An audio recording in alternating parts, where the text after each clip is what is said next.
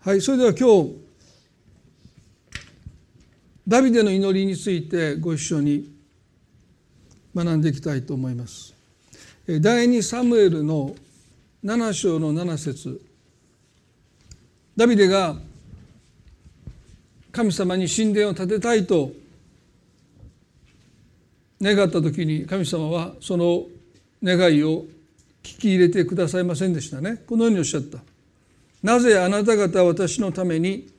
杉材の家を建てなかったのかと一度でも言ったことあろうかと第2サムエルの7章の7節ですね。まあこの神様の言葉を、まあ、私なりに思い巡らしてどのようなお気持ちで神がそうおっしゃったのかそのことについてお話をしました。神様は私たちの生活の場から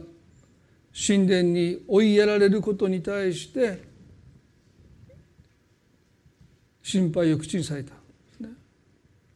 まあ、ダビデの心は純粋でしたけどその後神様は偶像の神々のように祀られることを望まなかった。私はあなた方の生活のただ中にいたいのだというこの神の言葉を私たちはこの言葉から聞き取っていきました。この後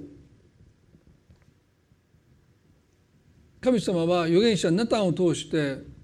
ダビデにメッセージを語られます。第2サムエルの7章の8節ですね。今私のしもべダビデにこう言え万軍の主はこうおせられる。私はあなたを羊の群れを追う牧場から取り私の民イスラエルの君主としたとおっしゃった。神様が預言者ナタンを通してダビデに最初におっしゃったことは私はあなたを羊の群れを追う牧場から取り私の民イスラエルの君主としたということです。あなたは自分がどこから出発したのか、まあ、原点ですよね。忘れてはならないということをおっしゃった。そしてダビデはこの後答えていくわけですけども彼はそのことを一度だって忘れたことがありませんでした。ここで神様はね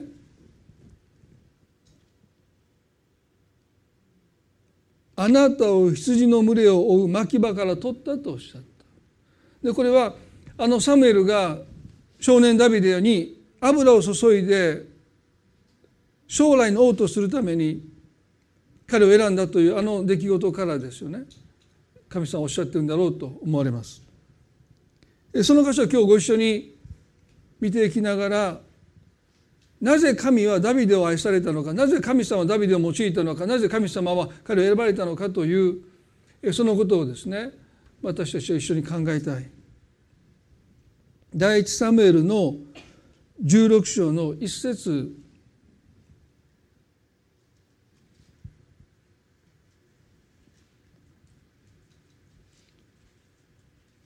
第一サムエルの16章の一節。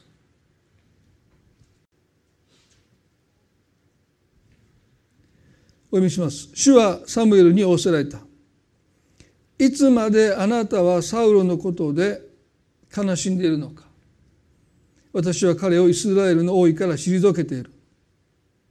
角に油を満たしていけあなたをベツレヘム人エッサイのところに使わす。私は彼の息子たちの中に私のために王を見つけたの見つけたからとおっしゃった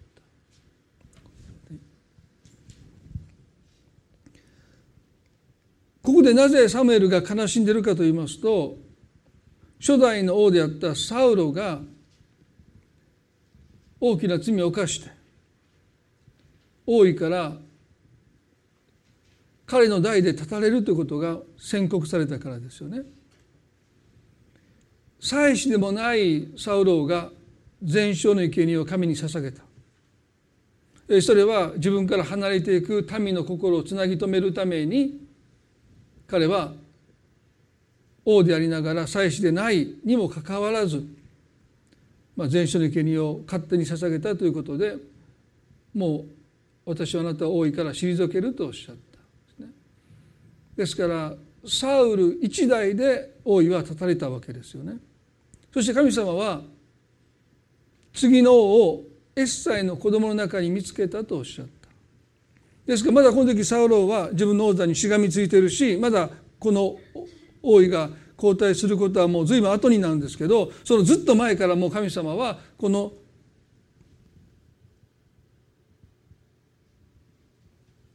私のために王を見つけたからとおっしゃったんですね。で今日はあの神の選びっていうこともとっても関係します。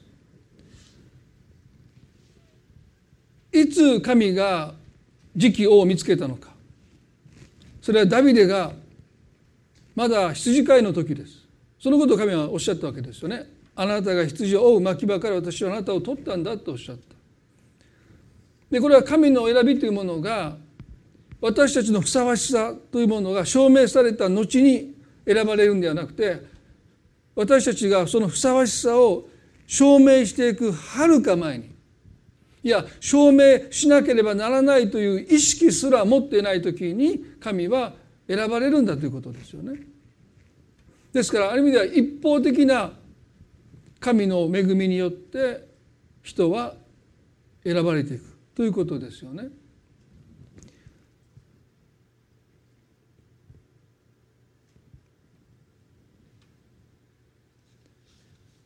パウロはコリントの手紙の中で神の選びについて書いてます。第一コリントの一章の25から29です。まあよくこの箇所取り上げますけれどもさっと読んでみたいと思いますね。第一コリントの一章の25節から29節まで。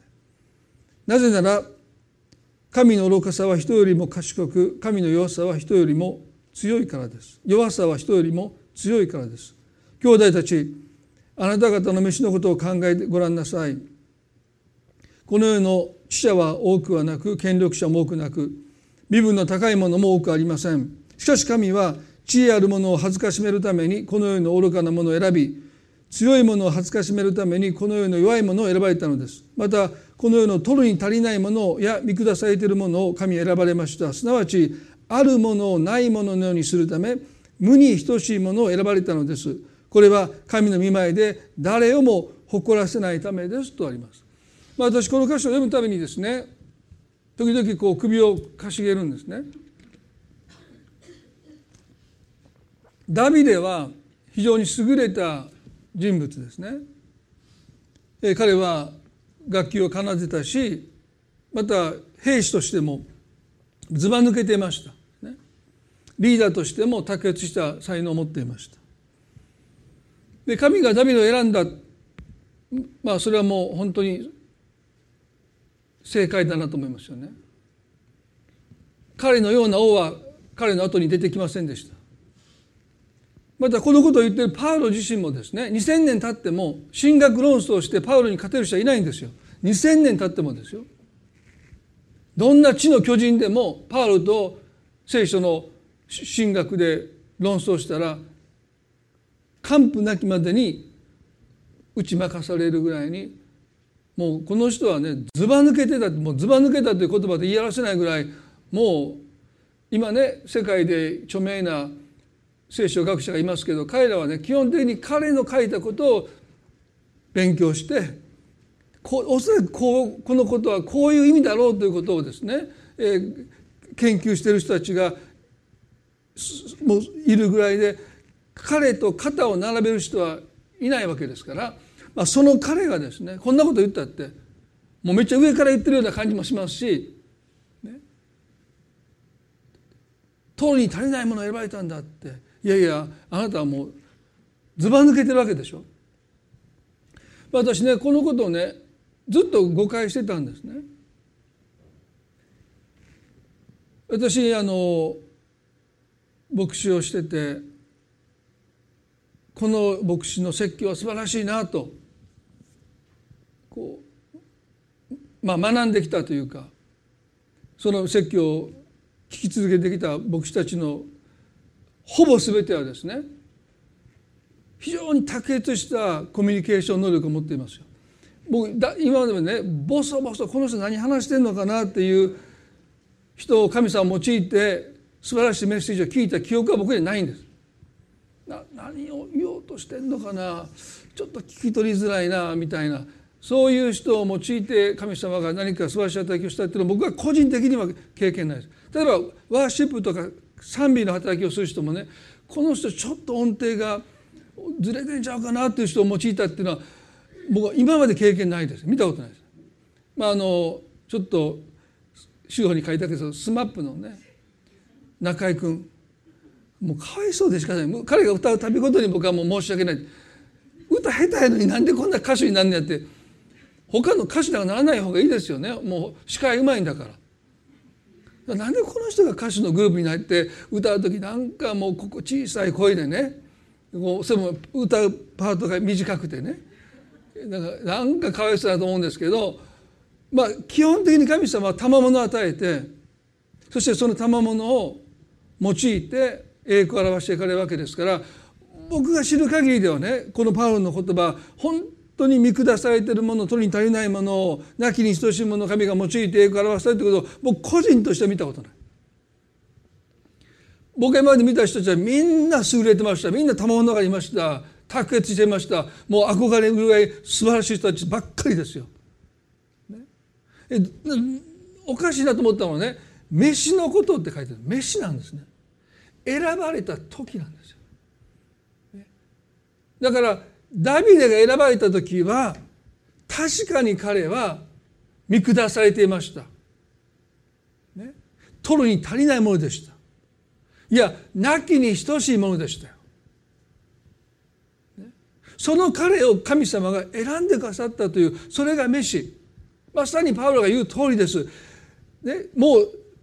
成熟した人を見てるならばいやこの人が選ばれて当然だと思うけどいやいやいやその人を神が選んだ時のその人をもし私たちが知ってるならばまさかこんな人を神様選ぶはずないでしょうねというような人を神は選んでおる。ダビデはそのことをですね生涯忘れませんでした。羊を飼う牧場から自分が取られたどこから自分の働きが始まったのかというその原点を彼はどんなに立派になってゴリラテを倒して英雄になってそしてイスラエルの王になってもそのことを彼は忘れることがなかった。これがダビデのすごいところなんですよ普通忘れるんですよ。自分がどこから取られたのか。誰にも期待されないで。まさかあなたがそんなふうになるはずないですよねって親からも言われた。でも神様だけはそういう私たちを見て選んでかさった。このね第一サムエルの16章の5節に神様はサウルを退けた。そして私のためにを見つけたからって言ってそのものに油を注ぐようにとおっしゃった。でもサムエルは抵抗するんですね。そんなこと言いましたら私の命がありませんって。そのことをサウロが知るならば反逆ですって、ね、彼の血を引く、まあ、ヨナタンですね。彼の息子たちではなくて全く違うエッサイの子に油を注ぐともう私はもう王に反逆したことに等しいってだから殺されますって言って、まあ、サムエルは抵抗するんだけども、まあ、そのことは告げないで隠したままエッサイのもとに行ってそして主に生贄を捧げるという名目でその息子たちを集めなさい。その中に私は私のためのを見つけたからだとおっしゃった。そしてサムエルは納得してベツレヘムに行くわけですねそしてベツレヘムにいた長老たちは突然のこのサムエルの訪問にまあ驚いたというか怪しんだというかですね平和のことで来られたんですかと質問しましたので、まあ、サムエルは平和のことで来ましたと言ってそしてエッサイの息子たちを集めるようにと命じました。第一サムエルの16章の8節でごめんなさい16章の6節で彼らが来た時サムエルはエリアブを見て確かに主の前で油を注がれるものだと思ったと書いています。しかし主はサムエルにおっしゃられた。彼の要望や背の高さを見てはならない。私は彼を退けている。人が見るようには見ないからだ。人は上辺を見るが主は心を見るとおっしゃった、まあ、これが神様の選びの原原点ですね。神様は上辺ではなくてその心をご覧になってくださる。でもねエリアムはどう見たって容姿端麗ですよね。だからサムエルはきっと彼だってそう思った。皆さんサウロはねイスラエルの中で誰よりも背が高くて誰よりもハンサムだったと書いてます。でそれはイスラエルの民が他の国々のように自分たちが誇らしく思う王が欲しいと願ったからですね。ですからあなた方がそういう王を求めるならばあなた方の願いに応じて神はサウルを与えたわけです。もし彼らが神を恐れ私たちを正しく導いてくださる王が欲しいと言えばそういう王を神が与えてくださったんだけど彼らはそうじゃない。他の国々と比較して私たちにはこんな立派な素晴らしい誇れる王がいることを私たちも思いたいって願ったので神様は背の高い誰よりも男前なサウルを与えた。そして次の王ですねサムエルが考えた時にエリアはまさにサウロに匹敵する美男子でした。ですからきっと彼が神が選んだ王だろうとあのサムエルですら思うんですね。サムエルは心を見ようとしてませんでした。彼は上辺を見ていた。あの神の人サムエルだってそうなんですよ。そして神様それを違うとおっしゃった次男連れてこられましたね。アビナダブもおそらく男前だと思いますね。でも違う。そして3番目のここではシャマを連れてきたけど神様違う。10節ではこうしてエッサイの7人の息子をサムエルの前に進ませたがサムエルはエッサイに言った。主はこの者たちを選んでおられないとおっしゃった。まあいつも言うことですけど旧約聖書の神に選ばれる人は間違いなく男前、ね、男前じゃない人は神選ばなかった旧約では。でも新約では神様なぜか急にスタンダード書いて。だからもうねいいよかったと思います。ほっとしますよね。誰をとってしても男前。女の人はもう大体そうですよね。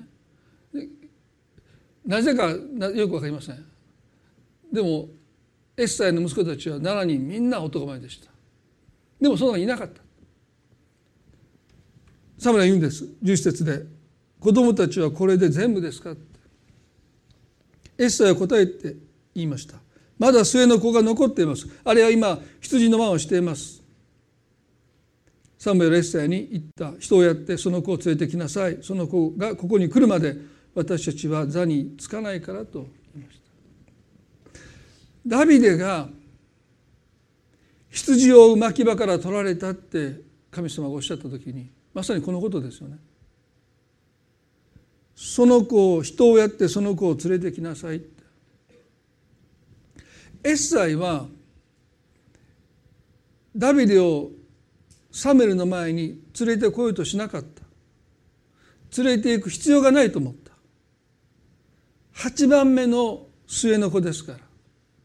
父の期待の完全に外にいたわけです。まあ古代社会ではね長男が父の期待を一緒に背負うわけですからそして長男にもしものことがあったらということで次男三男ぐらいがいるわけですからもう4567なんかもうもう名前も覚えてもらったかどうか、まあ、大げさなこと言えばねまあ、8番目なんていうのはもう8番目でナンバー8で呼ばれてたか分かんないもうダメでもうもう完全に父親の期待の外です。まあ、昔のね子供のあの生存率は非常に少ない低かったですよね。ですからおそらく10人に1人ぐらいしか成人しなかったんじゃないかっていうふうに言われてます。ですから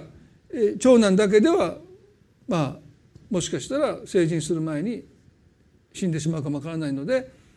えー、まあ次男三男でもこのケースの場合はほぼみんな成人してますからまあもう8番目のダビデっていうのはもう全く父親の期待の外にいたわけですよね。ですから羊の番をしていた。でもサムエルは人をやってこのダビデを連れてこさせました。彼が来るまでは座らないっていうわけですから。ね、半ば解き伏せていやもうああの子なんか別にこんなとこにわざわざ連れていく人がないですよともしかしたらエスサイは抵抗したかわからない。でも私は座らないっていうもんだからもうこの年老いたサムエルを立たせたままにできないのでもう慌てて連れ戻したでしょ。だから全く父の目から見てもダビデは取るに足りない、亡きに等しいんですよ。兄たちの目からも同じことが言えますよねこの後あのダビデが運命の日を迎えますペリシテ人の最強兵士と一騎打ちをしてペリシゴリアテを倒して彼の人生が大きく動いてきますよね。それは17章の出来事ですけれども最初はですねお父さんのエッサイが「戦地にいる兄たちの様子を見てきてほしいってことづけを与えたことから始まります。まあ、ここにもことづけられて様子を見に来るという働きというかお使いというかですねそういうことを頼まれてやってきた。そこでダビデはこのペリシテ人のゴリアテを初めて目にするんですね。神の陣営をなじってる暴言を吐いてるその男を見て何かが彼の心彼の心が動いていくわけです。神様がご覧になった心とはそういう心ですよね。イスラエルの陣営はみんな沈黙していたって書いてます。神様が冒涜されても誰も声を上げなかった。まあ、今回のオリンピックの問題でね女性蔑視の発言をした時に委員が笑ってたってことで今非常に大きな問題になってますけど。まあなかなか声が上げれないって。何かそういうことをおっしゃってた方もいますね。あの場ではちょっと待ってください。その発言はどうかと思いますということをなかなか言えないんだって。まあ言って殺されるわけじゃないんですけども。でもこのイスラエルの陣営がゴリアテになじられてイスラエルの神が愚弄されても誰一人声を上げなかった。で声を上げたのがこの少年ダビデですよね。この17章の26節でこのペリシテ人を撃ってイスラエルのそしりをすすぐ者にはどうされるのですか？この割礼を受けてないペリシテ人は何者ですか？生ける神の陣をなぶるとはと。28節では兄のエリアブエリアブはダビデが人々と話しているのを聞いた。エリアブはダビデに怒りを燃やしていった。一体お前はなぜやってきたのか。荒野にいるあのわずかな羊を誰に預けてきたのか。私にはお前のうぬぼれと悪い心が分かっている。戦いを見にやってきたのだろうと言いました。ここで兄エリアバはですねダビデの心がうぬぼれと悪い心だと断罪します。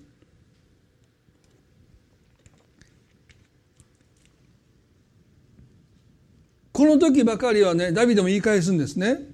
私が今何をしたというのですか？一言も話してはいけないのですか？って。彼は言い返した。でもこのことからねお前は黙ってろっていつも多分言われてたんだろうと思うんです。8番目ですからね。まあ私も5人5人兄弟で私が長男で一番下がね5人いますけどまあ多分4番目5番目今いたらあれですけど今は違いますよ彼も大人になってるから。子供の時はもう年齢があってですね。4番目5番目でも相手まあ5番目はねあの一緒に暮らしてませんでしたけど、まあ、4番目の弟なんかはですね「もう黙ってろとお前」今今はもうちゃんとやってますからその言いませんけどね。その頃はですよね。あの僕すごく思い出あるのは中学校の帰り道ですね、まあ、僕人生で初めて女の子と一緒に帰ったんです、まあ、家まであの100メートルぐらいで自宅なんでそしたらあの交通標識のポールに新一が乗ってそのポールから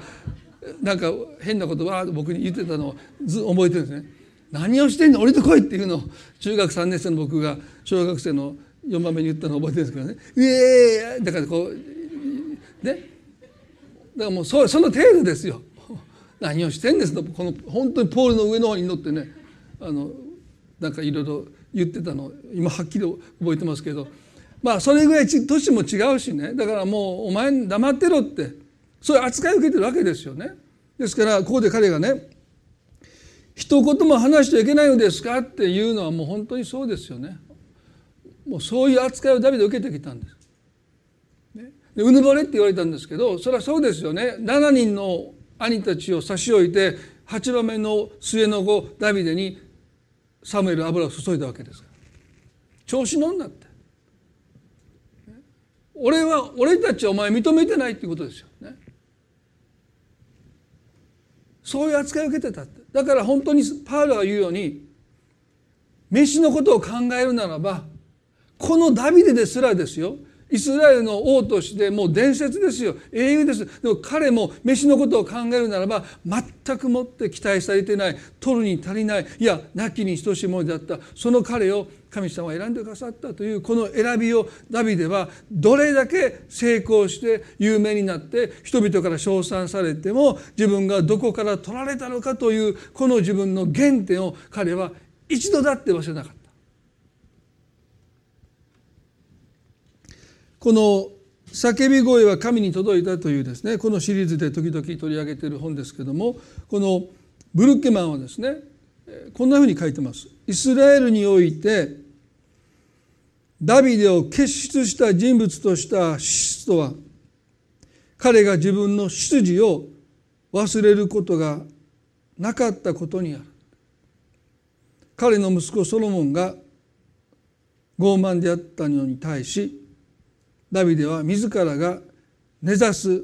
社会的現実にとどまり続けたそこから感謝が引き起こされると言いました。まあルーキマンはですねイスラエルにおいてダビデがずば抜けて神に用いられた。何がその原因なのか何がその資質なのか。それは彼が自分の出自をどこから取られたのかを忘れることがなかったこの一点だというこの彼の言葉に僕は心から同意します。もちろん楽器ができてねそして兵士として彼は才能があって能力があってまあさまざまな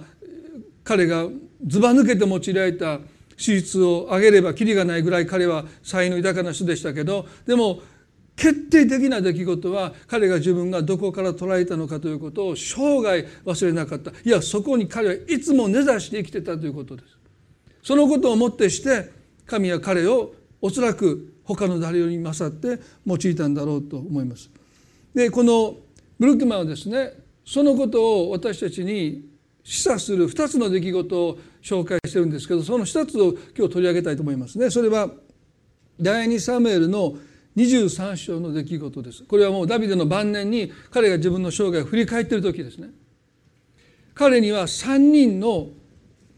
勇士がいました。三勇士と言われる3人の勇士がダビデにいました。ヤシャブアムとエルアザルとシャマです、まあ、この3人は敵との戦いでもう敗北の色が濃くなっても最後まで逃げないで戦って形勢逆転していくというようなそういうまあ本当にダビデの側近中の側近ですけれども第2サムエルの23の13節にですねあるこのエピソードが記されています。皆さんもご存知かもしれませんけれども30人のうちのこの3人は借り入れの頃アドラムのホラー穴にいるダビデのところに下ってきた。ペリシテ人の一帯はレファイムの谷に陣を敷いていた。その時ダビデは要害によりペリシテ人の先人はその時ベツレヘムにあった。ダビデはしきりに望んでいった。誰かベツレヘムの門にある井戸の水を飲ませてくれたらなと言いました。これはまだダビデがサウロに命を狙われた時のことです。ホラー穴からホラー穴へと転々と逃亡生活をしている時にこのアドラムのホラー穴にいた時にこの3人はダビデのもとにやってきた、まあ、当時はならず者の集まりでしたからね600人ぐらいのならず者たちがダビデのもとに集まってきてやがて彼らがイスラエルのリーダーになっていくわけですよね。でこの時ペリシ人が優勢でダビデの生まれ故郷ベツレヘムは彼らの前線基地になっていた。まあ、それだけでもですね今イスラエルが劣勢なことが分かりますよねベツレヘムという町がもうペリシテ人に占領されてそこに彼はまあ前線基地を置いたわけですね。でダビデはだから故郷に帰りたくても帰れなかった。でこんなこと言い始めるんですね。誰かベツレヘムの門にある井戸の水を飲ませてくれたらなということをですねしきりに言ったって書いてるんですよ。まあ僕もヘルニアになった時に誰かあのお菓子何でしたっけね。忘れました。あ骨ぶっこくれたらなあとしきりに言いましたけど誰も買ってきてくれませんでした。ですからアマゾンでボックス買いをしました。あの時以来骨ぶっこを口にしていないもうもう嫌になりましたね。食べ過ぎて。でもねむちゃくちゃなこと言うわけでしょ。敵が前線基地を作ったベツレヘムの井戸の水を飲みたいって。それはもう何ちゅうこと言うんかなって。でしきりに言うんですよ。それも聞こえるような声で。ここの中で願うのはいいですよまだ。誰かベツレヘムの門にある井戸の水を飲ませてくれたらなってずっと言ってるわけでしょ？部下たちもなんだプレッシャーですよね。そしてとうとうこの3人が、ね、出かけていくわけです。16節ですると3人の勇士はペリシェ人の陣営を突き抜けてベツレヘムの門にある井戸から水を汲みそれを携えてダビデのところに持ってきた。ダビデはそれを飲もうとせずそれを注いで主に捧げた。言った主よ私がこれを飲むなど絶対にできません。命を懸けて行った人たちの血ではありませんか。彼はそれを飲もうとしなかった。三勇士はこのようなことをしたのであると書いてます。まあ私ねこの箇所読んだ時にですねなかなか理解できなかったダビデの取った行動がですね誰かベツレヘムの門にある井戸の水を飲ませてくれないかなって何度も何度も何度も言うのでもうみんなもう聞かないふりしてるわけでしょ。ねまあ、そういう時ありますよね誰かがこう何かこうしきりに何か言うともう聞いたらもう何か反応っていうか応答しないといけないんでもう聞いてないふりですね。でもこの3人が分かったって言ってペリシテ人の陣営に3人で行くんですよ。普通陣営と陣営が戦うこの戦争中にですね3人がもう突進していってそしてその防衛ラインですねを突破してどこ行くかと思って井戸に行って水汲んでるというですねもうペリシテ人って多分びっくりだと思いますよねこいつら何しに来たんやってもう突進してきたと思うとですね自分たちを倒してどこ行くかと思って井戸で水汲んでこうなんかどういう感じで汲んだか分かりませんけどね。で井戸汲んだらまた帰っていくんですよ。でももう帰っていく彼らを彼らを捉えようとしなかったでしょうね。多分ポカーンとして。で帰っていったその水をダビデが見てあんなにしつこく、ね、みんなが離れていくと近くまで行ってああ飲みたいなまだみんな離れていくと近くに行ってああ飲みたいなって、まあ、したかどうか分かりませんけどまあしたんでしょう。こんな無謀なことを3人の兵士にさせるっていうことはですね、まあ、相当飲みたかった私そこまでしませんでしたからね。自分でアマゾンで注文しましたから、ね、そんな妻のとこまで張っていってですね。そんなことしませんでしたね。ベッドの上で叫んでただけですけど。まあそしてやっとの思いで組んできた。多分彼らはね無傷じゃなかったと思います。まあ有志でしたからね。致命的な傷はなかったにせよやっぱり切り傷すり傷まあそして疲労困憊してある学者はね40片道40キロの距離だっていう説もあるんですね行ったところでも相当な距離かけて別園まで行って水だけ汲んで帰ってくるというですねそしてその水をダビデが全部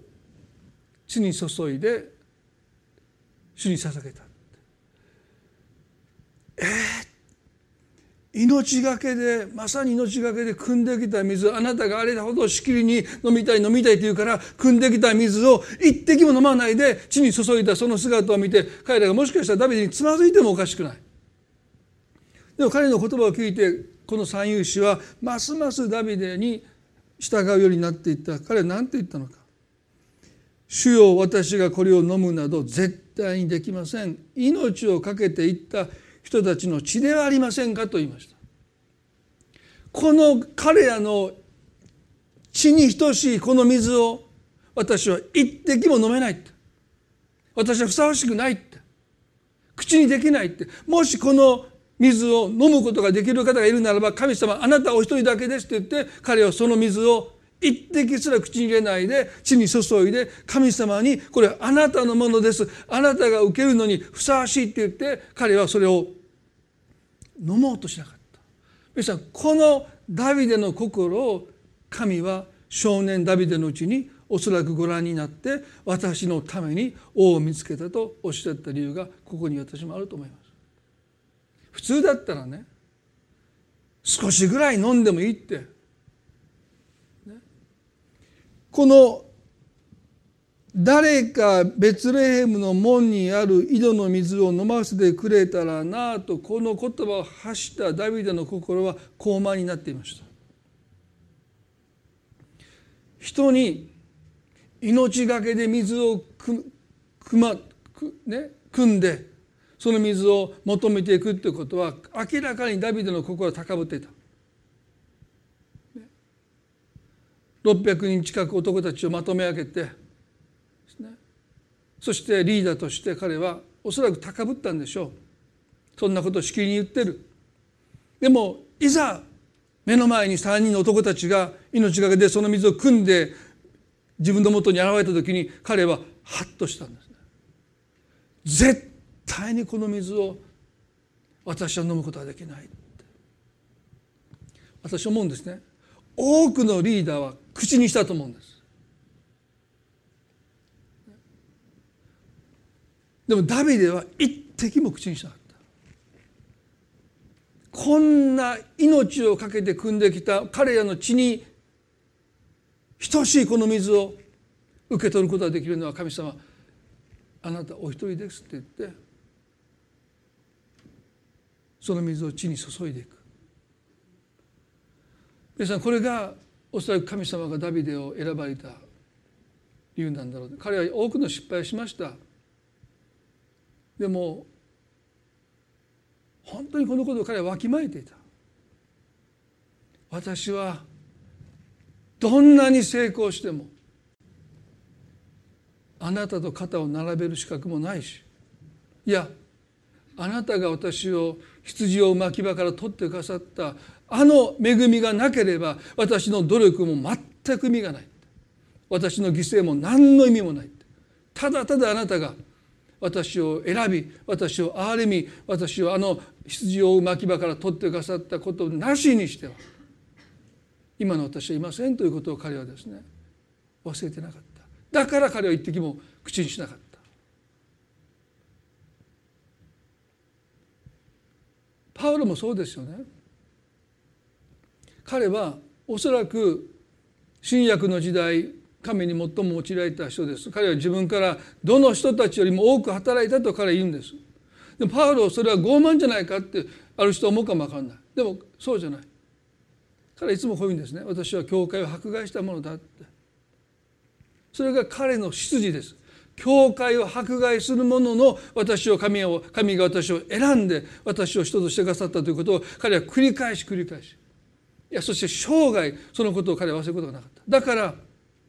どんなに大きな働きをしても彼は高ぶることがなかった。私は教会を迫害したものだというこの彼の原点をそのことを彼はね許されてもうそのことを思う時に彼は心を責められたり後悔することはなかったと思う。それは彼がもう神様の憐れみによって許されて癒されていた。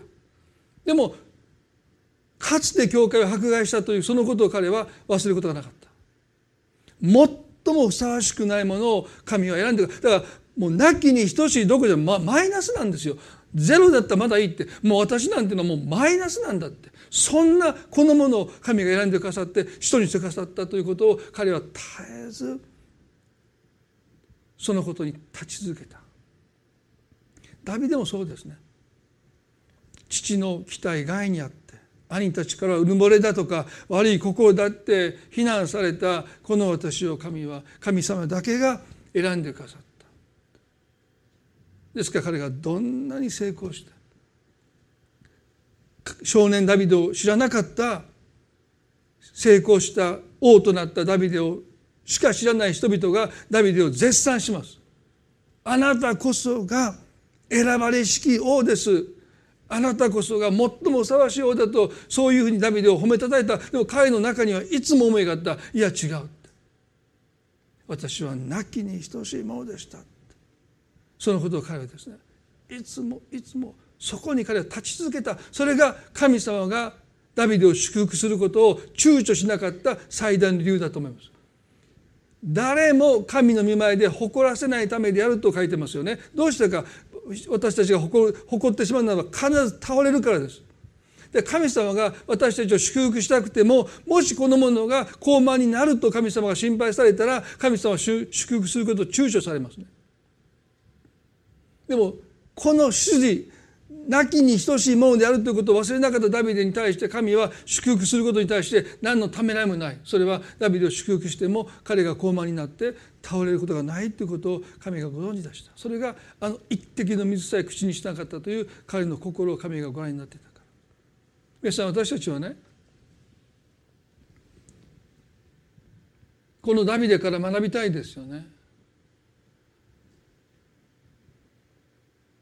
このことをメッセージをしてる時に私はね前にも言いましたけどもう東京で牧師をしている学生の時に同じ教会に出た人が来てね「信行さん」信行さんが牧師してるしてるって僕今でも信じられないって。あんなに僕たちをバカにしてたって。献身して進学校に行くって。お前アホやって。あんなに僕と僕たちのことバカにしてた信行さんが「なんで僕してるんですか?」何言ってんの？で小学校の頃から神様一つにしちゃった。ね、と記憶を書き換えてたんで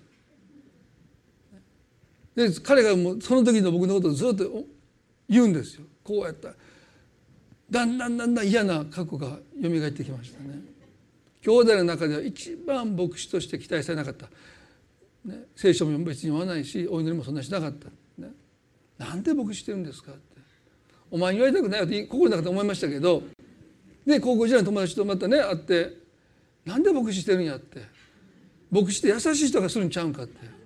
人のことをいつも気にかけて人のお世話をして優しくてそういう人が牧師になっていくんやろ。なんでといてお前が牧師やってんねんって。いや俺子供の頃からこの道一筋だと思ってたけど全然違うやないかって言って高校時代の私が封印した過去をあの暴露されましたね。その時も本当にこの悔い改めましたよね。そして今夫婦のことでしょ？タオル事件。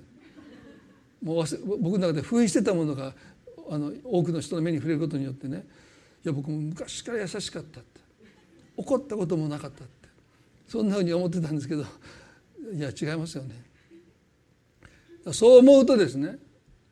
本当にパウロの言葉ですよね。亡きに等しいものをその飯において誰にも期待されてない。誰にも要請されてない。そんな子供を選んでまた皆さん一人一人神が選んでそして今用いてくださってるというのはねいや私は亡きに等しものですって今言う必要ないんですよ。今そうじゃないんだから。これはあくまでも飯です。神は私たちに賜物を与えて皆さんを用いて大いなる働きをしてくださる時に私たちは決してそんなふうに謙遜する必要がないんですね。パウロは言いました。私は他の人たちよりも誰よりも多く働きましたって。それが傲慢でないのは彼が自分の出発点を忘れることがなかったからですよね。そして私たちもそうありたいですよね。皆さんが賜物を与えて機会を与えて皆さんを用いる時にどうぞその働きを過小評価したりこんなこと大したことないんですってそんなことおっしゃらないでください。それは神様あなたを用いてあなたを通して働いてくださる働きを私たちは正しく誇るべきですね。でも飯のことを考えるならば驚くばかりの恵みですよ。こんなものを神が選んでいてくださった。そのことをダビデは神の前に言いました。最後にその箇所を読んで終わりたいと思いますね。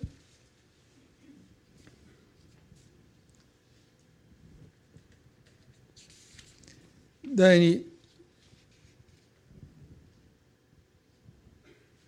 サムエルの7章の18節でダビデはダビデは言って主の前に座しそして言った「神主よ私が一体何者であり私の家が何であるからというのであなたはここまで私を導いてくださったのですか？神主よこの私はあなたの御目に取るに足りないものでしたのにあなたはこのしもべの家にもはるか先のことを告げてくださいました。神主よこれが人の定めでしょうか？と言いました。ダビデはね神主よこの私はあなたの御目には取るに足りないものでした。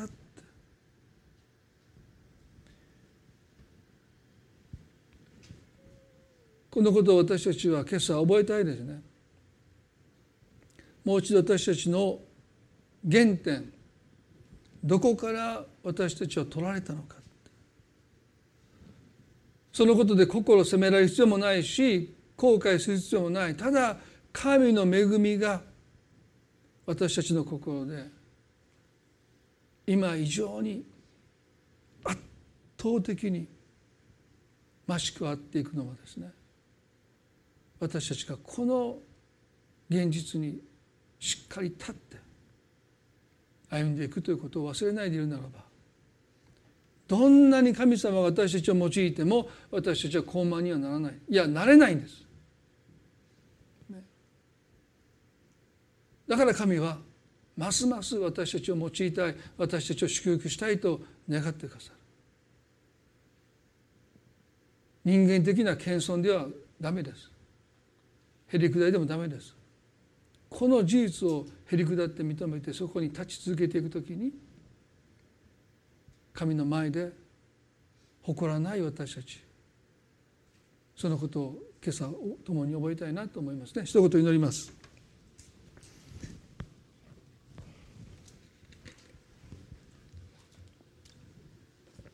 恵み深い私たちの天の父の神様。私たちはなぜあなたがダビデを選んだのかよくわかります。少し心が高ぶって高慢になって誰かベツレヘムの色い水を私に飲ませてくれないかな。ダビデも人間です。いろんな苦しみを乗り越えてそしてサウローに命を狙われていながら国のために戦っているペリシテ人と戦っていました。そんな自分を褒めてあげたい。もっと報われて当然だ。そんな思いになったんでしょう。しかし3人の部下たちが命がけで水を汲んできた。その時彼は我に帰ります。絶対に飲めないって言いました。これは全部神様のものだ一滴も飲まなかった。だから神様あなたは彼を選んだんだろうと思います。彼に特別な能力があるとか優れた才能があるということもあるかもしれない。でもこの心です。神様どうか私たちにもこの心を与えてください。そのことを私たちが忘れることなくあなたの驚くばかりの恵みに生かされていることを忘れることなくあなたのその選びがなければ私たちのあらゆる努力も無意味です。そのことを今朝もう一度私たちは心に留めつつ神様歩んでいきたいとそう願います。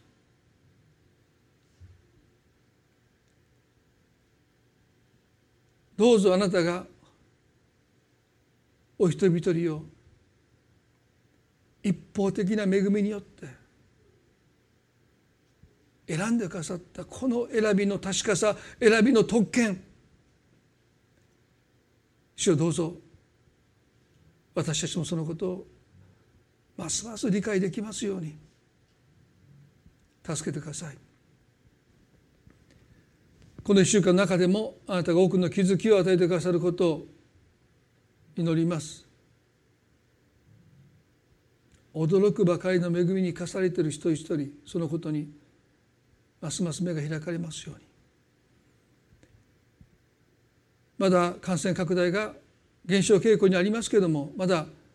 収束に向かっている中でどうぞ神様守っていてくださって一人一人をそのご家族をあなたが守っていてくださるように心から祈りますまたこのことで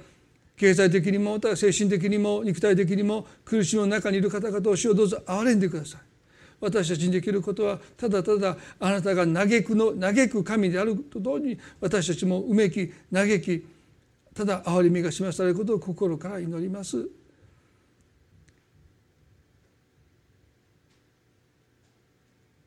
この礼拝をあなたが祝福してくださったことを覚えて感謝を持って愛する主イエス・キリストの皆によってこの祈りを見舞いにお捧げいたします。アーメンそれではご一緒に賛美を捧げたいと思います。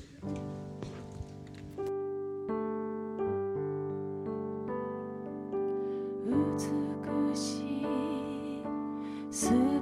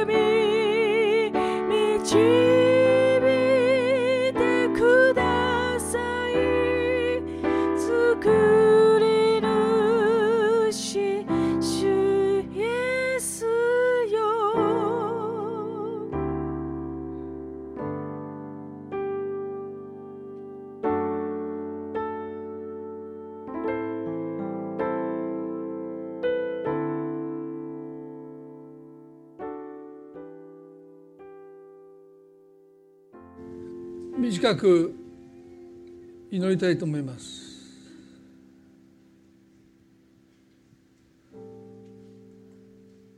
今私たちは神様の前でへり下るとはどういうことか。人間的な意味での謙遜とかへり下りではなくて神様が私を選んでくださった。一方的に選んでくださった。そのことの前で私たちの心が砕かれていくことです。なぜ私なのか私には分からない。でも選んでくださった。今日そのことを今まで以上深く受け止めることができますように。それはあなたの人生にとって神様の選びの確かさがあなたの生涯を通して表されていきます。これから私の人生はどうなるのかその不安を払拭するのは神があなたを選んだ選びの確かさだけです。神様はあなたを選んで神様は一度だって選び間違ったことがありません。あなたを選んで父とし母としました。あなたを選んで息子とし娘としました。あなたを選んで夫とし妻としました。あなたを選んであなたに働きを託しました。神様はあなたを選んでくださった。そのことを今日深く受け止めたい。その確かさの上に私たちの希望が根ざしていること今日もう一度私たちの目が開かれますように短く祈ります。神様今私たちそして世界は不確定な先行きの見えない多くの人が不安の中にいますけれども私たちの希望はあなたが私を選んでくださったというこの選びに決して間違いがないということ。あなたが私たちを選んでくださったゆえにあなたが責任をも持ってくださる。今日そのことを今まで以上に受け止めたいと願います。偶然はありません。あなたの選びです。選びの確かさによってどうか私たちの心を守っていてくださるように。私たちの心にあなたからの平安が来ますように。イエス様の皆によってお祈りいたします。アーメン